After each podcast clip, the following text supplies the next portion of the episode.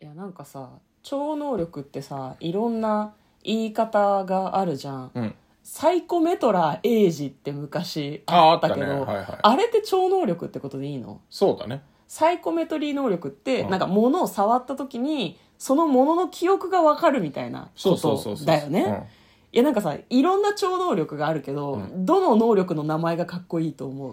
ううん、どの能力の名前そうそうサイコメトリーあーサイコメトラーってかっこいいじゃんなんか そうねうん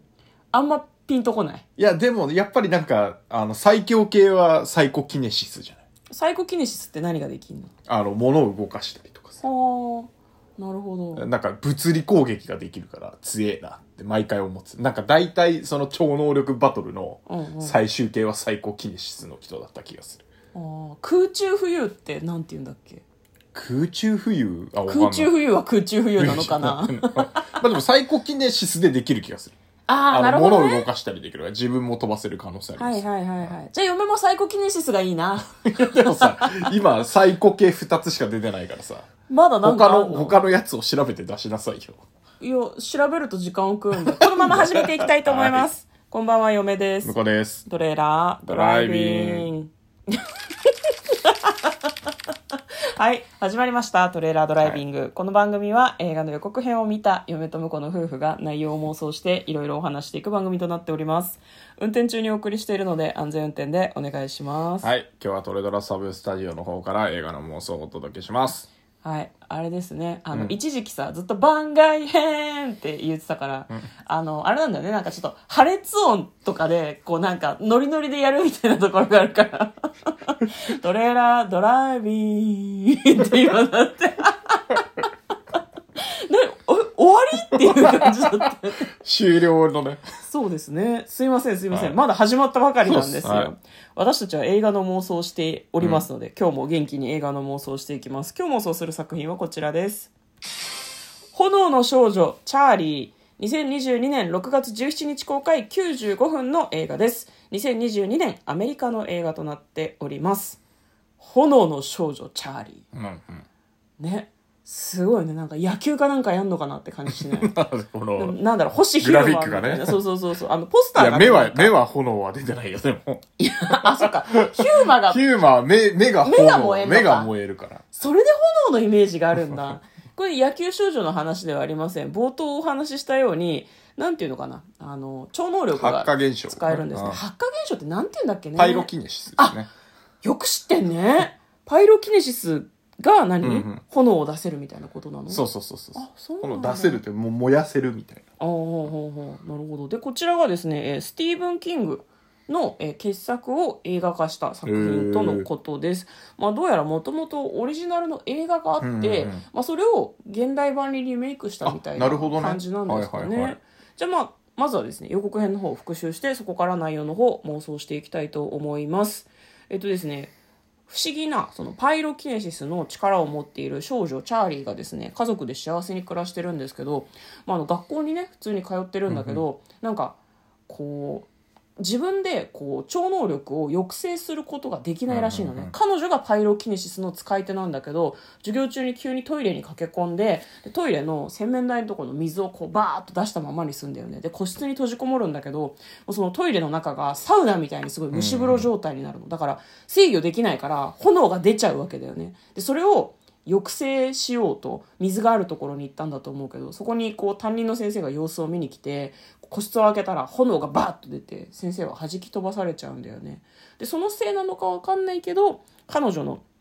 チャーリーの能力が人に知れてしまったということで、家族はそのアメリカ中を逃げることになるんですね。ただその彼女が能力を持っているっていうことを聞きつけたいろんな人がチャーリーを、まああれだよね、利用したいというふうに思うんだろうね。人間兵器みたいなことだもんね。だからさらおうとしたりとか、いろんなあの手この手でやってくるんだけど、まあそのチャーリーが制御しづらいながらも、その家族を傷つける人をその炎で追いやったりとかするんだけど、でも力が制御できないから逆にお母さんの両手を燃やしちゃったりとか、そういう大変なことがあるんだよね。なんかお父さんと一緒にその力を制御するんだっつって頑張ってコントロールしようとするような様子もございました。えー炎の少女チャーリー、どういう話なのか妄想していきたいと思います。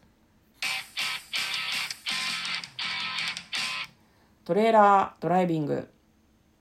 はい。こちらがですね、えー透明人間というタイトルの、ああ、はいはいはあれは超、まあ、ネタバレになっちゃうから詳しくは言わないけそうど、っすなんかね、その、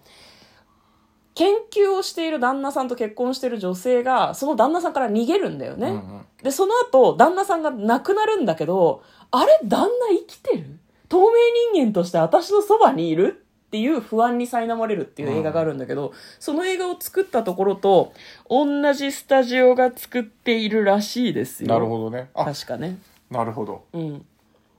だからなんだろう、まちょっとこう嫌な、嫌なというか、じわじわ来るこう、怖さのある作品なのかなってちょっと思うんだけど。結構 VFX がいい感じっていうかね。そうだね。あの、なんだろうな。日常っぽい表現をしつつ、あうの、ん超常現象が起こるっていうのは、うんなんかあの、うまかったなと思うので、そうね透明人間ね。うん。そうなんだよね。なんか、そんなに、そうそう、うん、うん、そちょちょうど、これは透明人間の方の話だけどねう。んななんかあのーなんだろうない超常現象だからって言って CG ですよって言うんじゃないんだよねそうそう。なんか抑制されてい て、ちょっとホラー味もあって、うんそれが良かったですよね。怖い話なのか、それともその登場人物の気がおかしくなってしまったっていう怖さなのかっていうのが、最後の方まで分からなくてですね、面白かったんですよね。今回もその予告編で見てるとこうなんていうのドアとかの塗装とかがなんかこう、な中が熱持った感じでこう気泡が出てきて、うんうんうん塗装が膨らんでプチプチプチって、うんうんつぶあの破裂してってうん。塗装が剥げてくみたいな表現とか、うんうんうん。そういうのも入っててなんかおおのいいなと思いましたね。ディティールが細かくそうそうてそうそうね、すごくいいですよね。その、なんだろう、炎がバーって出るだけじゃなくって、熱が上がってるんだ。それで発火するんだっていうのを、うまくこう表現してるなっていうふうに予告を見てて思いましたよね。これでもやっぱ研究対象とかにしたいのはわかるね。だってパイロキネシスの人さ、 あれだけすげえ火にま、あの、囲われてても生きてるわけじゃん。まあね。そそううだね自分。のダメージじゃないですか。うん。だから多分ね、あの、発火してると同時に、発火から身を守る何かでこう包まれてる感じがするよね。うん。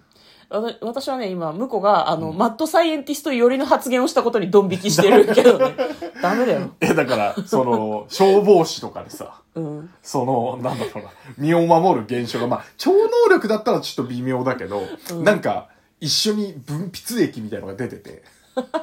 ら汗とかで、カエルみたい実なはこと守られてるみたいんだったらあさ、ーうんそれをこう頑張って成分分析してさ、うんこう、服とかに塗っときゃさ、うん。あの、消防士さんが炎の中入ってっても死ぬ確率が減るわけじゃないですか。もうマッドサイエンティストにしか見えない ですね。おまわりさん、この人です。いや、だから確かに対象には探したいは探したいんだろうね。まあ、有効活用したいなっていうふうにまあね定期っていうだけじゃなくてねう。うんんそうね、そうね、確かにね。まあ、なんか、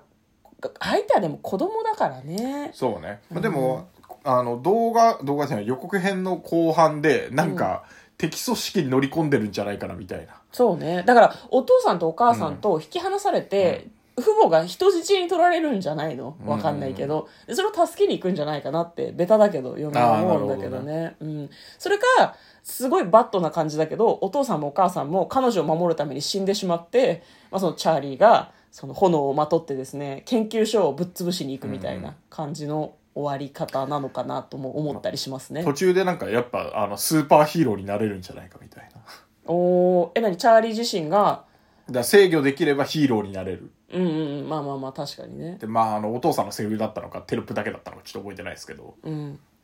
それをじゃあ実現するのかな実現をしようとしたけど周りのそういうマッドサイエンティストたちがうん彼女を狙ってくることによってお母さんもお父さんも命を落としてしまいうんあのヒーローではなくてうんあのヴィランとしてうんあ覚あ醒するんじゃないかな。なるほどね町を焼き研究所を焼き国を焼きみたいな感じになるってことそこままでは、あ国は焼かなくてもいいけど、研究所とかはね研究所とかあの命令下してたやつには鉄槌を。下すかもしれないね、うん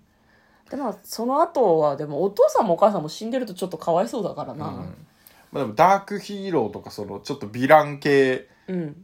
だとすると最後なんだろうなあの研究所は壊滅させるけど、うんその指令を出してた、うんまあ、政治家なのかなんか悪いやつうんは別に研究所に直はいなくてうん生き残ってたけど、うんよ夜の街でパーンっていきなり自然発火してうんで彼女がこう闇に消えていくシ ーンで終わってほしいな